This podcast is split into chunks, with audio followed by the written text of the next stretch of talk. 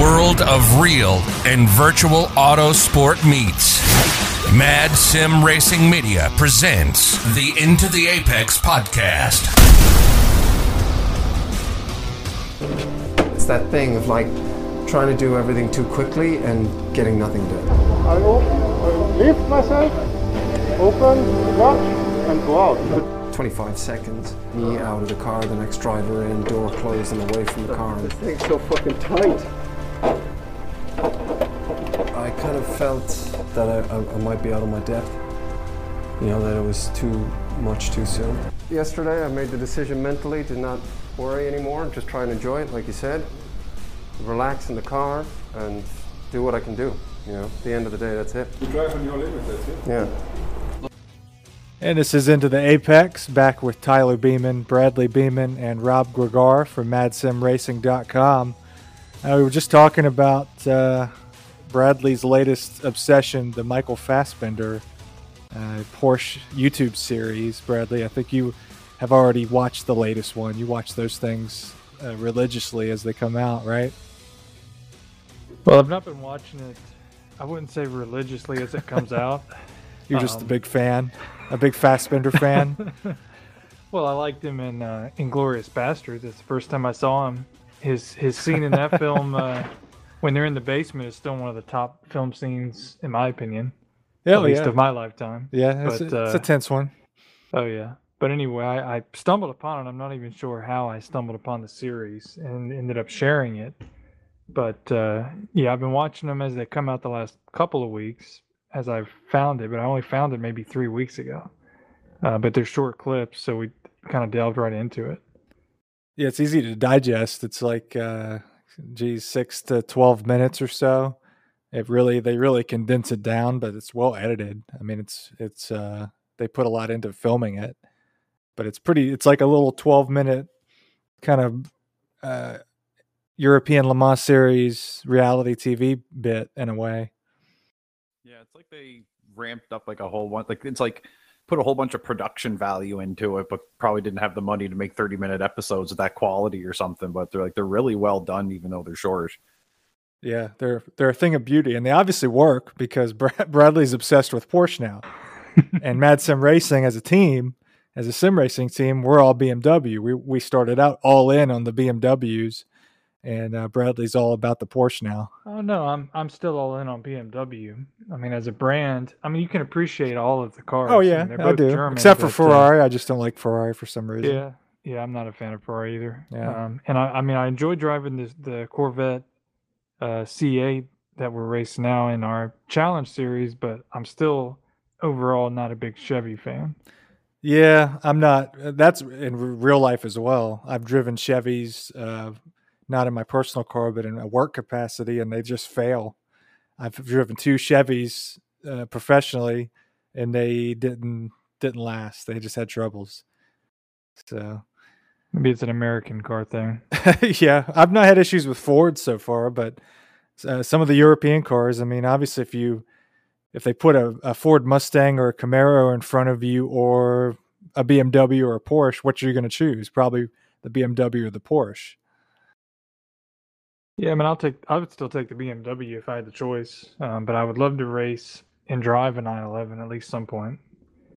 Yeah, something about the Fassbender series does. I mean, it's the way it's set up. It's obviously it's a marketing project for Porsche, but it does make you want to kind of jump in. I do want to race the TAG Heuer series, kind of like how we'd get into the BMW Sim Cup 120. I wouldn't mind getting the Porsche to drive it in the TAG Heuer series, just to do something that's special with iRacing. Those events that they do are obviously marketing tools for some of these companies, but they're also really cool. Yeah, some of them it just all depends. Like some of these manufacturers just kind of gone all in on the sim racing, and they kind of see the landscape moving forward. They're being early adopters. Yeah, I mean, I'm glad. Definitely the two that have the most buy-in in iRacing are Porsche and BMW, with the BMW Sim Cup, and then the Porsche has multiple sponsored series, including the top tier, which I don't know, that's kind of a good thing to bring up. A bit of my sim racing viewership over the years. I'll never forget, and I can remember, and you probably, Tyler, remember too, when we first got into iRacing, and it was about when it opened up 2010. I remember watching the top tier. I think it was called the World Championship, Grand Prix World Championship. It had some type of fancy name. Yeah. But was that the Gregar Hutu series where he dominated? Yeah, that was the one where he raced Ilkka Haapala, some of those other top tier guys that I haven't seen their names show up in the top tier road series that is iRacing now, which would be the Porsche Esports Cup. I have to claim ignorance on that, the Porsche Esports Cup. Tell me more about that if you know more about it, because I haven't looked into that as much. Honestly, I haven't. I don't follow it very, very closely. So you've kind of asked the wrong person that question. I was really more bringing that up to because we were talking about the Porsche being now the top tier. That, I guess you could call it 10 top type of car and series, took over for what should be the top tier, which is the McLaren F1 car. Yeah, that definitely went by the wayside. Yeah, I mean that's a sign of that's money right there, I believe.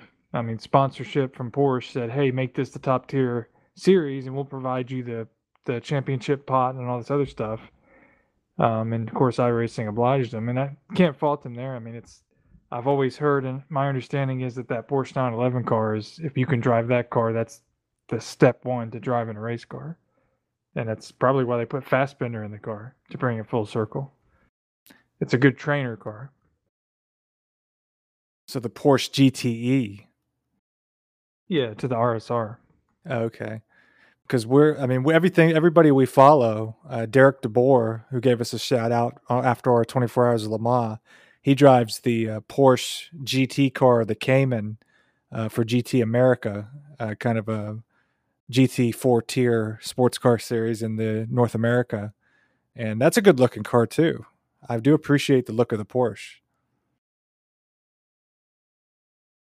Oh yeah, definitely. See, having seen it in real life, both the RSR and the GT3 at Charlotte, I mean, they're lovely cars. I mean, they're gorgeous.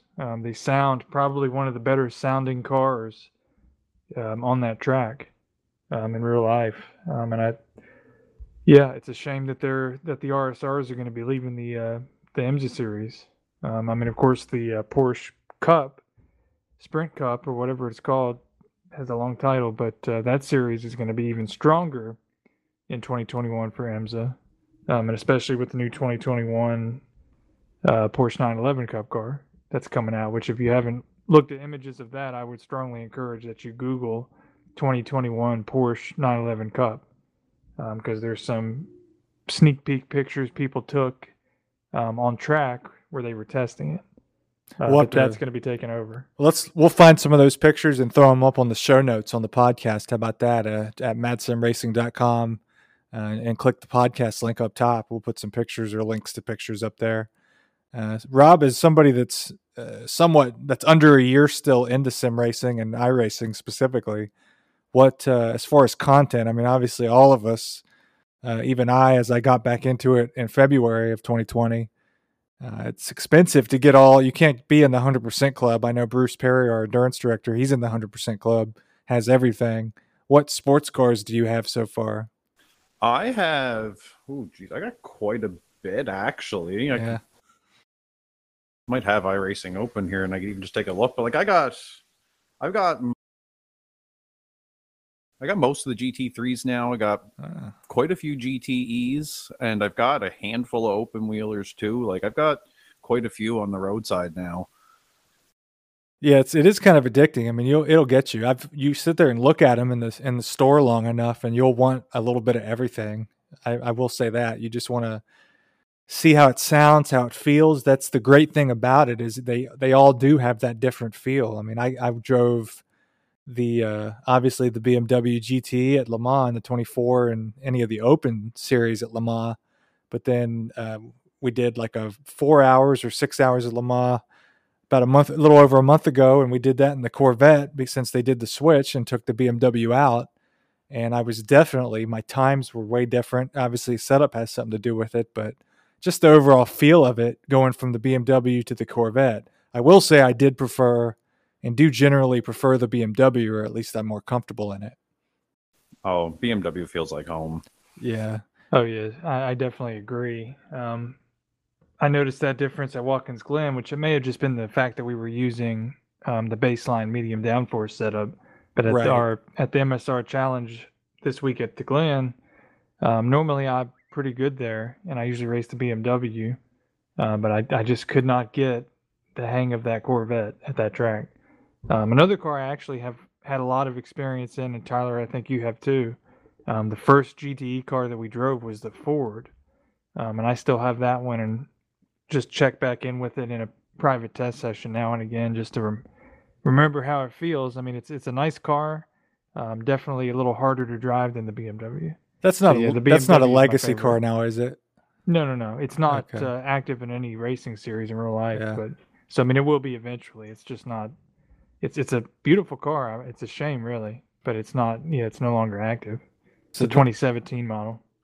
I don't really remember that. I remember driving it with you at Le Mans in the 24 Hours of Le Mans. In the same, when we lived together, basically we're roommates, and we did driver swaps in real life. And we, of course, were disqualified from the event. So that was kind of our first brush with the 24 Hours of Le Mans and iRacing. I don't remember I remember enjoying it at Le Mans just because I love that track, but I don't quite remember how it drove. It's been so many years now since we did do that. When was that? 2017? Yeah, I think that was just when the GTE cars were released to iRacing, because when they first were released, I think you had the option of the Ford, which we chose, obviously, and then there was the Ferrari, and then the few others came out. They started coming out slowly. I think, if I'm not mistaken, the BMW was the most recent one, other than the Corvette, right?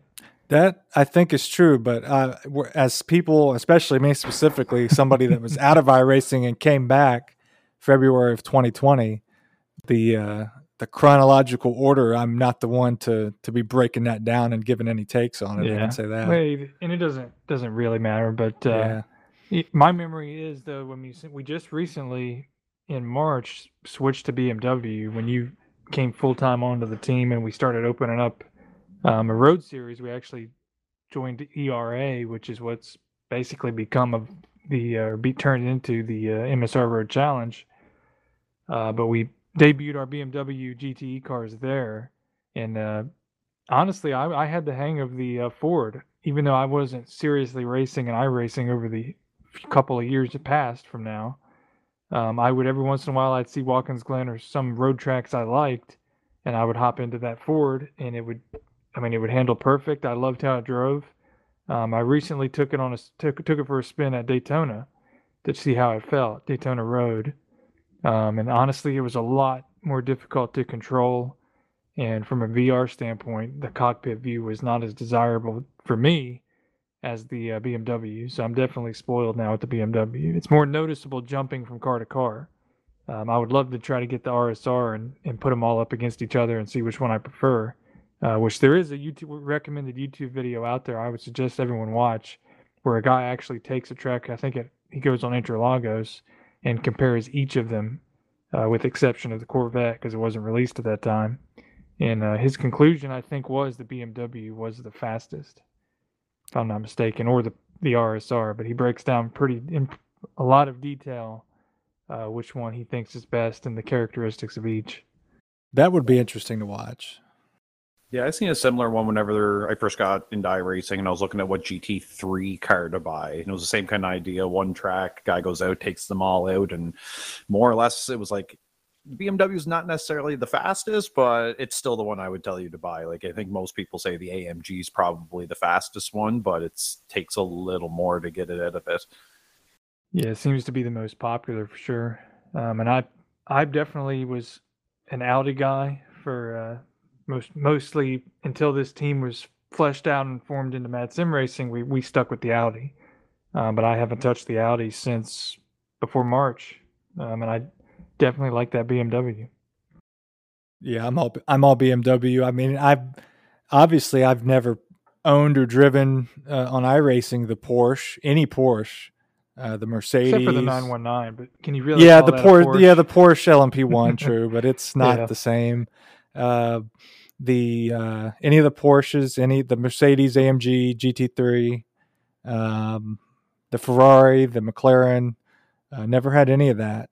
So I'm interested, the Porsche especially, I'm interested in getting and trying. And you know, it's like a kid in a candy shop. You want all of it. You want one of everything. And you want us, but then you get into wanting a custom livery for every single one. And as a sim racing team, obviously it's all expensive anyway. And unless you're doing it for a living, it's easy to get greedy with these cars. I mean, it's a great problem to have, I guess, to have many options. You mean we're not doing this for a living? At least, well, hopefully that's live the dream. To live like Team Redline or Red Bull Racing Esports, you know. If we could run on the same track as those guys and not get yelled at. I heard McLaren selling their headquarters. Maybe we should look into that. Did you say McLaren? Yeah, they're selling that big crazy facility they have. Yeah, the one where there's kind of a pond or whatever you call that, lake. Yep. Puddle behind the building. It's a beautiful facility. I remember as a Lewis Hamilton fan with Vodafone, McLaren, Mercedes, watching the YouTube videos of that facility as he won that championship and just trying to follow the team.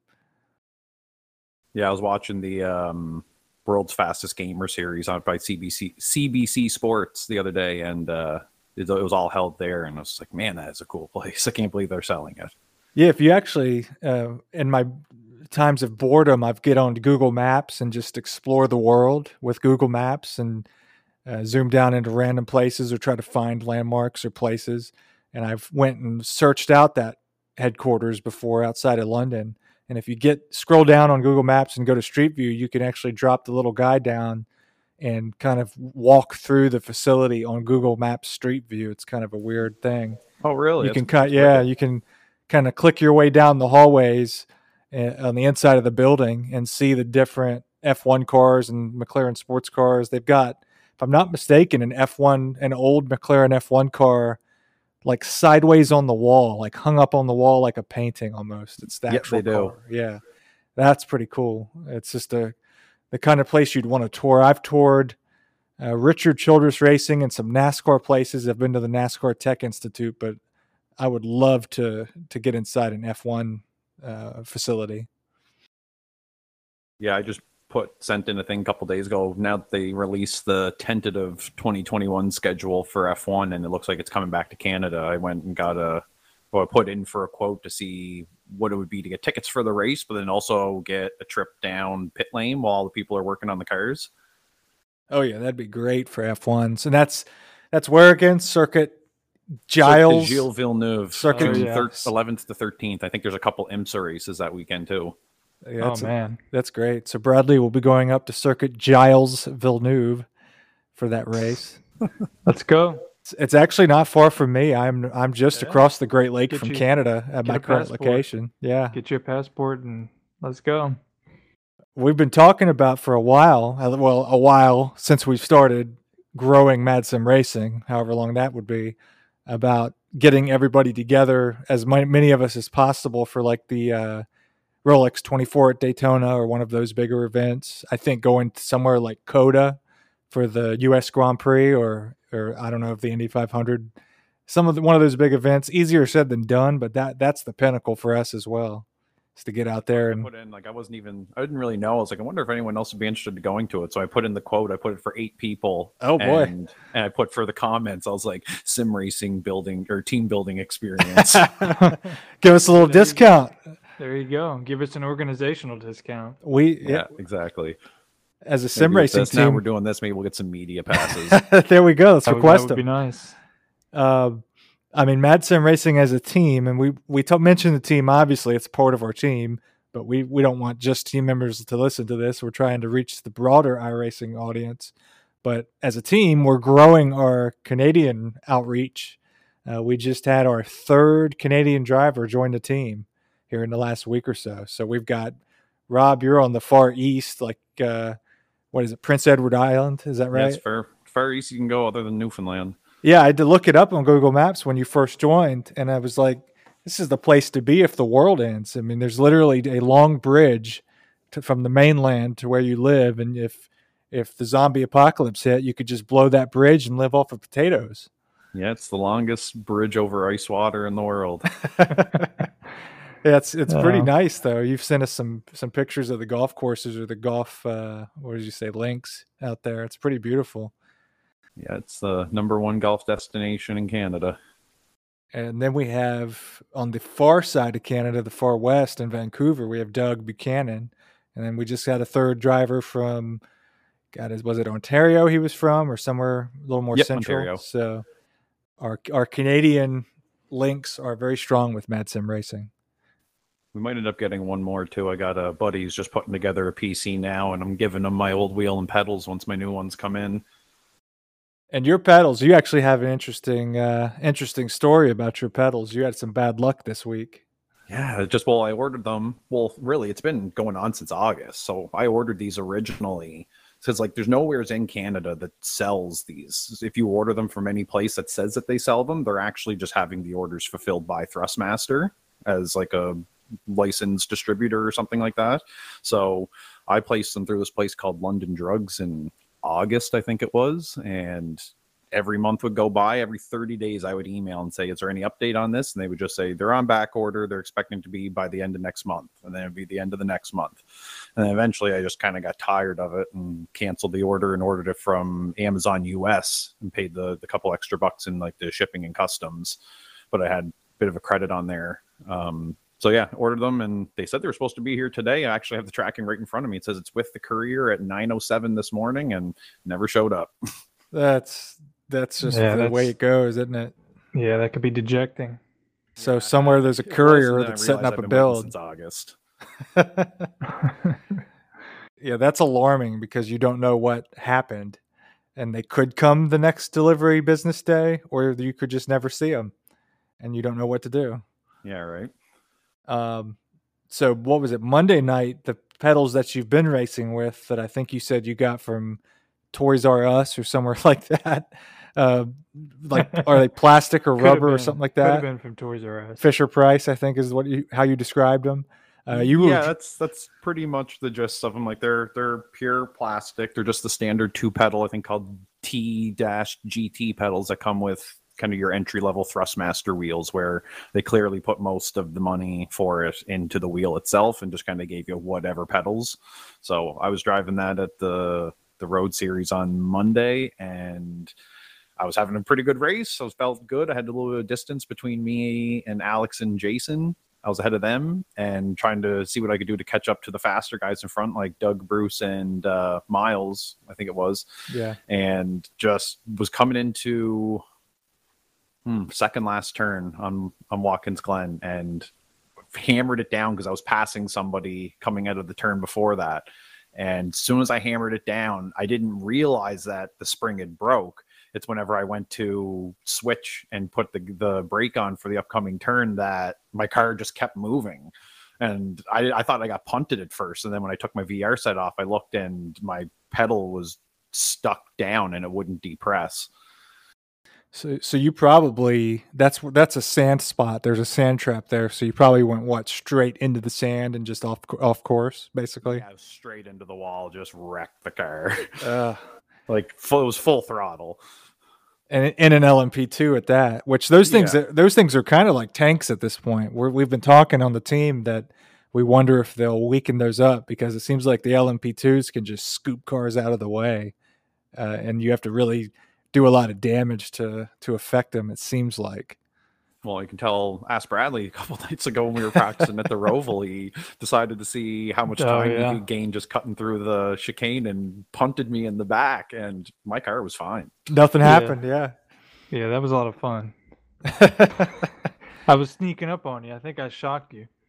Oh, you did, because I was just in the zone. I wasn't really paying attention. I hadn't even checked my mirror in a while, and then next thing you know, I was just like, boom. Yeah, we confirmed in a Mythbuster-esque way that an LMP2 is not faster than a GTE if the GTE cuts through all of the chicanes. If you blow the bus stop on Daytona or Charlotte and just stay on the NASCAR straight. Uh-huh. If only you could clear your own black flags or penalties, your cut-through penalties. Yeah. But it worked. Yeah, no doubt. And that's... not to talk too inside for those not in the series, but we decided the MSR Road Challenge decided to make race number two basically what we call a Patience Grand Prix. It's a triple class. It's a GT3, GTE, LMP2 class race at the Charlotte Roval, and that's going to be a wild, tight street race kind of environment for so many classes. And about an equal number, I think GTEs in the opening race outnumbered the LMPs, but on paper, on paper for the registration list, they about come dead even if everybody showed up, but that's not always a given in any league at all. So, yeah, I mean, we had around 25 cars total, give or take, and I think we may have a few extra that signed on, so it's going to be a relatively full field. I think the GTE and the GT3s aren't going to be so much an issue together as it is the LMP2s. And it's really just going to be on the long oval parts of the track.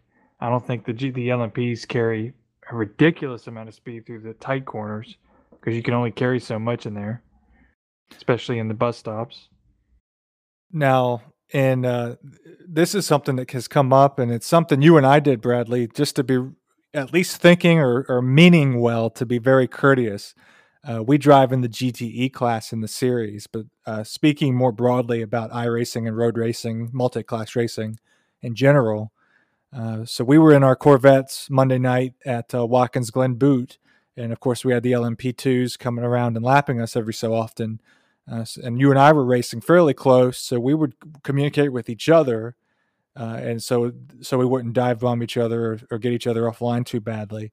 And whenever one of the faster leading LMP2s would come up on us, we'd communicate and we'd get offline and let them go. Well, there's obviously discussion about the etiquette of that. Obviously, you mean well, and you're trying to coordinate, and it works, I think, if you communicate that with enough notice to the faster class.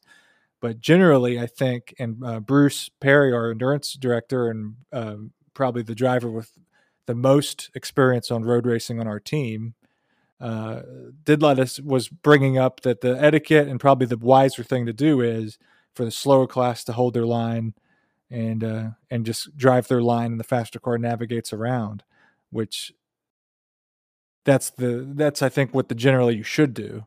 And there we were trying to be more patient or trying to be more friendly and extra courteous and let cars out of the way. So when we get to the Roval or a track like that or any kind of tight track, how long is it proper for an LMP2 or faster car, if they're stuck in a bad spot and can't get by, to just cruise at a really slower speed behind one of these slower cars? How long does patience last in those situations? I guess we're going to find out. Yeah, that's true. I know. Well, I mean, for example, I ran this week, I did the IMSA series at Le Mans in an LMP2. Only my second time racing in LMP2 and multi-class, and all I had to contend with was GTEs, and I didn't run across many. And of course, at Le Mans, that's a whole different ballgame because there's plenty of straights to pass. There was a few occasions, one or two occasions, where I did just coast. So it depends on your patience level. I think the majority of iRacers in open sessions aren't that patient. I found that out. I think we all have found that out. I mean, I've been that person. Pretty generous. Yeah, I mean, you feel it, but honestly, I just don't want to wreck. I want to keep racing. So I'll typically coast behind them. And I'm not going to flash my lights. I just let them know. I know they know I'm there and just wait for the opportunity. And of course, I'm very, very, very novice at navigating multi-class traffic in a faster car. And at the same time, I think the majority of sim racers, and especially a lot of guys on our team, are when they're that slower car and the LMP2 is coming, or the other whatever faster class, you get a little nervous, especially the leading class. Yeah, and you want to facilitate letting them by easier and get it, to put it bluntly, to get it over with. So it's hard. I definitely understand that. I mean, in real life, you can see that happening where they just navigate around as that slower car is running its line. I guess the thing is, you want to be predictable. Yeah, that's the word. Yeah, that's the word I see often in discussions about that etiquette and what's the smartest strategy with that is predictability. That's the key. Speaking of, blinking lights, that's when it comes to slower classes and multi-class, I think we've all seen it and all had the observation that some people out there get really pissed off when you flash your lights at them. Really pissed off. I think I've seen people intentionally wreck others because of having lights flashed. I don't know what the psychology is there. Well, I'm even thinking of when we raced the BMW Cup last weekend. When I was watching the broadcast, you'd see the announcers were kind of vocalizing what they thought the drivers were going through. And they'd be like, oh, look at him, he's flashing his lights. And it's like, this guy's not getting stuck in traffic. And it's like, it's not even a good place to pass. Like, he's flashing his lights because he's impatient. He expects the guy in front of him just to move, regardless of where it is. Like, there was plenty of times where I was out there and there's a guy flashing his lights at me. I was like, yeah, I'll wait till after this turn. Yeah, I was in that situation, and the guy flashing lights at me was Romain Grosjean, who we beat in a previous BMW Sim Cup 120, by the way. But yeah, he flashed them at me in one of the inside corners at Interlagos, which was, as we talked about in the last episode, just a rough area to let anybody by because you're always coming up to a sharp apex, a sharp corner, and you basically have to go way wide and just give it up for a while to let everybody by. But yeah, I see. I mean, there's a certain, I think we, all of us, or maybe it's just me, that gets a little jolt and a little thrill of hitting the light flashing button. I know we all do it to each other in testing and practice to harass each other. They built that feature there for a reason, so why not use it? But at the same time, there is, especially on a dark track, a little bit of frustration when your lights are being flashed at you, because it's almost like it's saying, I think you're too stupid to get out of my way and yield and follow the blue flag. So I'm going to let you know. And then people feel insulted by it, and really nobody says anything. Yeah. And my favorite thing, the thing that irritates me the most, is not when somebody that's a lap ahead of me or a faster class flashes me. That makes sense. If I'm running second and you're in 30th, I might flash just to say, hey, I'm coming in hot, get out of my way. I'm actually racing for something. And you can think of that what you will. What bothers me is when I'm in a race with somebody, there's somebody behind me of the same class on the same lap, and they're racing, and yeah, they might be faster. And several times in road racing, I've had people flash me that are racing me for position, and I don't know exactly what they expect to gain from that. It's certainly not going to be a position because they can earn it. They don't need to flash me to say, hey, I'm faster, because you might be faster in this sector and not another. Or yeah. Either way, I'm not going to surrender the position. Well, let's put it this way. If you're going to flash somebody in the same class on the same lap fighting for position, you better clear them or you're just an idiot. And usually it's people that are just idiots doing that. Yeah, you better make that pass if you're going to give an impatient flash. Well, then on the other hand, there's the heartwarming light flash. There's the dark track that's, dark twilight or full dark. And I'm the slower car and maybe the same class or different class, and a car is close enough to me to see me, and I pull to the right and flash my lights like, go to the left, good friend. And they do that, and then they clear you, and as soon as they're clearing you, they flash their lights as if to say thank you. And it's kind of an unspoken positive communication with the lights. And that always makes me feel good. It's the opposite of, the other one. I'm just thinking about it now. I've never once flashed my lights in this game. Really? Never. And all the road racing and endurance racing we've done, and you haven't? Never. I think that needs to change. You can flash me on Monday, Rob. Yeah, flash him on Monday. You can flash me anytime. You do your flashing on the real road. I just have the patience of Job, I guess. Apparently so. Yeah, I use them. I mean, I try not to use them excessively.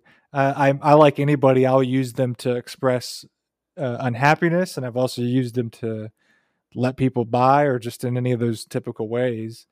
But it's just interesting how that is. It's an interesting feature to have on there. It's realistic, but I mean, in real life, in real sports car racing, they're used to kind of irritate and harass, wouldn't you say?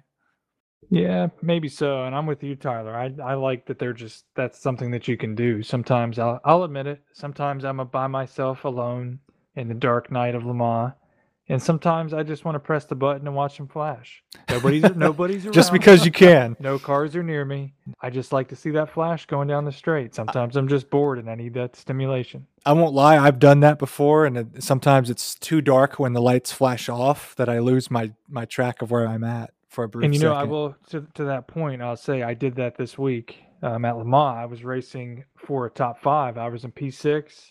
P5 was maybe 3 seconds ahead of me on the last lap of Le Mans, and going down the long straights pretty much the entire way, and including into the bus stops and chicanes, whatever it's called. I was flashing the guy nonstop on the last lap to try to throw him off and put pressure on him. That's kind of a dick move, Bradley. Yeah, but I started gaining on him. I have not done that. I will join Rob. I have not done that to somebody. Oh, I'll do it all day long. That's distracting to me to be pressing the button and have a light blinking on somebody's bumper. It does distract me to have all the blinking going on. But with the LMP2, it doesn't. It's not as distracting in the LMP2 because with the LMP2, it doesn't, like the BMW, it'll turn the lights on and off entirely, so you really can't see. With the LMP2, the lights still stay steady, and yet the top part of them flash. So it's easier to see, but it also throws off the guy. I was trying it. I'm telling you, it put pressure on him. He knew I was there. He knew I was signaling to him. And you were fighting for position on the same lap. Exactly. And you were, how many times would you say you hit the blink button? A lot. So you just held it. Just have it taped? Yeah, you just held it in. Because you know on the BMW GT4, if you hold it in, it'll just go nonstop. Oh, really? Yeah, I've tested that out. Not in the same disrespectful way that you have, but I have used it in the BMW GT. This is really breaking down hot takes on sim car headlights, but we're going there. And I do want to talk maybe a little bit more about night racing and VR, because you guys have a different setting there. But yeah, the BMW GT4 headlights kind of go up, down, so they're not as distracting. They're almost like an emergency car's lights. So if you ever want to pay attention to that, if you ever get in, we obviously are obsessed with headlights and activating them here. But yeah, like I said, you guys use VR. I don't. I love night driving. I typically, when we've done our endurance races, I will be happy and volunteer to drive one of the night stints. I enjoy that. And I enjoy just driving at night generally in the sim. You guys don't like the transition as much because of your VR headsets, is that right? It's just tough, and maybe it isn't as bad on just a normal screen because all I really have is VR experience. So yeah. It's like it's just those certain angles. Whenever me, Bradley, and Patrick did the 12 hours of COTA, there was a one point there where coming into one of the turns, the sun was right in your eyes, and it's just something you got to deal with for a few minutes. Yeah, I mean, Road Atlanta at Petit Le Mans, coming down the hill near the start-finish line, I actually wrecked us and ran into the grass just after dark because I couldn't see the track. I couldn't see where it went. And that's uniquely probably an issue, yes, in all VR. Of course, my headset's probably one of the oldest of all of us that use VR on the team. So that just the... I mean, it's still, everything looks good up close. Everything looks okay. It's in the distance. You can't see. You don't have the resolution to see out in the distance as much.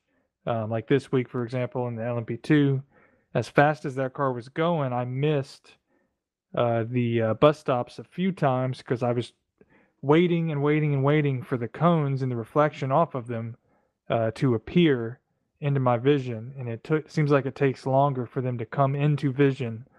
Whereas on a monitor, and I watched in cockpit view on a replay on my screen, you could see it from a lot further away and get that breaking point down just right. Whereas it's a lot harder in VR to do that at night. Well, I'll jump on to what you said about Road Atlanta, Petit Le Mans at night. That goes beyond VR because as a single monitor driver, if you don't have if it's full dark at Road Atlanta and you don't have a car with headlights on behind you at some distance to help illuminate it, it was just as hard. When you go up that hill after that little chicane and go up the hill past pit road entrance, I mean I get thrown off enough if I don't enter that just right. I'll come over the hill and I'll be on the rumble strip curb and almost in the grass if I don't just get it right. And that's during the daytime, but if it's dark and you round that thing just not right, that arc and that curve, right? You go on either the left or the right of one of those curbs and in the grass, and it's all gone from there because it's so fast. Yeah, they also don't have specifically Road America. They don't have it modeled exactly well for nighttime racing. You're talking about Road America or Road Atlanta? Or Road Atlanta, yeah. Okay. Road Atlanta. Yeah, it's not, that exactly particular spot is pitch black without a car behind you, because for a second your headlights, I guess, are, since it's a hill, they're pointed up or they're just not pointed in the direction that you're turning. Yeah. You're going straight for a second, and the turn is arcing right, and it's a fast one. And if you want to take it fast, you're going to get it lined up just right, and if you don't, you're going to go left over the curb and into the grass, or you'll go right and you'll probably hit the grass and do a little spin because you clip the grass. So that's tough with or without VR at night. But my thought, and I've talked about in past episodes, the only VR I have raced with has been Bradley's older VR, Oculus VR headset. It's older. And I found it was tough and fuzzy to see during daytime conditions. So I can't imagine twilight to dark conditions being competitive and not just almost flying in the blind with what you've got. Obviously, you've adjusted to it, but to me, that would be tough just with what I've tried, and I've not tried probably as good as it gets. Yeah, I mean, me neither. But yeah, I mean, you adjust to it. And I know we touched on that in one of the previous episodes, right. But I mean, you adjust to it. Rob could probably say the same. That, I mean, it sounds like Rob, you only have experience on VR. So if you don't really know the difference, then, I mean, that's what you know and you get good at it.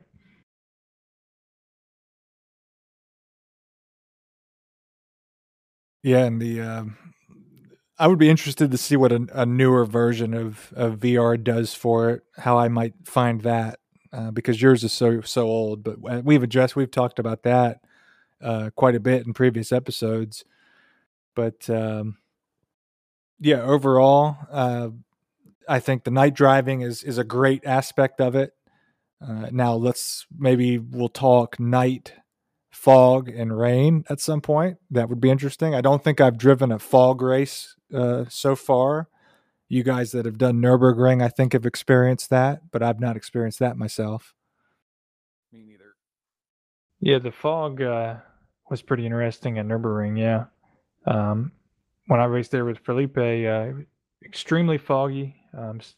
You could still see in front of you and get your corners right, and it just felt. It felt proper for that track. And honestly, a few of us in that session could swear that it was modeled as such that later on in the race, which it was a 4-hour race, if I'm not mistaken, that some of it cleared and you could see some blue sky, which was accurate. There were parts of it that got lighter and darker throughout the track. And then you would drive back into the fog. Exactly. So it felt very dynamic. That's one of the few times I've actually seen that amount of fog in iRacing. Of course, you can do a test session and customize your weather and do it yourself. Probably depends on your graphics card too. Like Tyler, I know your system's not as strong as mine, so it may cut your performance. It may also not look quite as good, and even mine could be better. I've noticed here lately, mine's starting to lag just a little behind as everything ages. So I mean, everything still could look better, but I don't think iRacing is one of the top demanding games of all time right now. It's doing pretty well. Quite the opposite. You can run that at pretty low spec. Oh yeah, as old as it is. I mean, and that's a technical question we could touch on later, and maybe find someone that knows a little more about that kind of thing. But I have found myself wondering at what point. Obviously, iRacing is intending on going on forever or indefinitely. At what point does the engine that it's running on become obsolete? But that's a big question for maybe later on. Future of sim racing, volume. Right. So my vote is, we were testing and prepping for the Charlotte Roval in a multi-class race. My vote is to race that at full night with the fog at 100%. How do you think that would go? I think that's a good Christmas special. It's really not a bad idea for the event on the 18th for Christmas. Yeah, the MadSimRacing Christmas party where drinking and driving will be encouraged. We're going to do a little figure eight demolition derby I think with that, the best option will be to turn damage on and pick a car, but do it in a practice session so you can just hit reset. So it'll be like Call of Duty, but on the figure eight in iRacing. You just can respawn and get back into the fray. I think that'll be interesting. Yeah, we'll have to live stream that with everybody's anybody that can stream into the mix.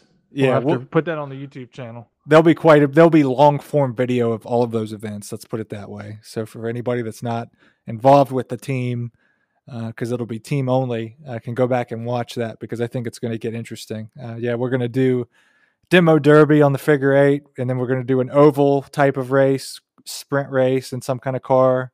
It'll be something wacky, probably damage off, and then maybe a road sprint.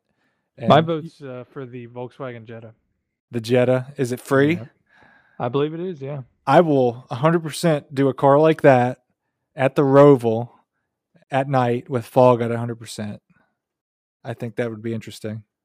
Damage off, cautions off, and the last one standing wins. Maybe do the spec racer. It'll be, whatever it is, it's going to be a content we know everybody has. Yeah. So we're not going to have anybody buying anything extra, but we know most everyone will have the Roval. But yeah, that's going to be interesting. The demolition derby aspect, we've been talking about that for a bit because we tend to in our team practices when they go off the rails or we're all about to get out of it, we do tend to just fly into each other as best as possible and see what happens. But yeah, I'm looking forward to that one for sure. Oh, yeah. Yeah, that'll be on Friday the 16th or 18th or something like that in December. 18th. So anyway, we'll wrap up this episode of Into the Apex. We want to draw everybody's attention to the team website, madsimracing.com. It's more than just a team now. It's a road series. It's a podcast, and it's growing every month as we go along. Check out the podcast page on the website. We have a feature on there called Send Us an Audio Message, and that allows you to send us a 90-second audio recording, and you can do that on your phone or on your PC if you have a microphone or headset, and give us feedback on whatever topic we talk about in any episode. Currently, we have the standing topic of what is in the future of sim racing, ideas that you may have or things you foresee growing or blowing up in iRacing or sim racing. And that will be an ongoing episode that we do every now and then with a select topic. So take a look at that and any of our show notes and check out any of our sponsors. Check out Raise Energy, Rep Sports, use the promo code MadSimRacing. Same with Power Headset. We've got a lot of different groups and organizations that are showing a lot of loyalty to iRacing and the iRacing community. So show us a little bit of loyalty back to them. But until next time, this has been Into the Apex. You've been listening to Into the Apex. Presented by Mad Sim Racing. Follow and join the team at MadSimRacing.com.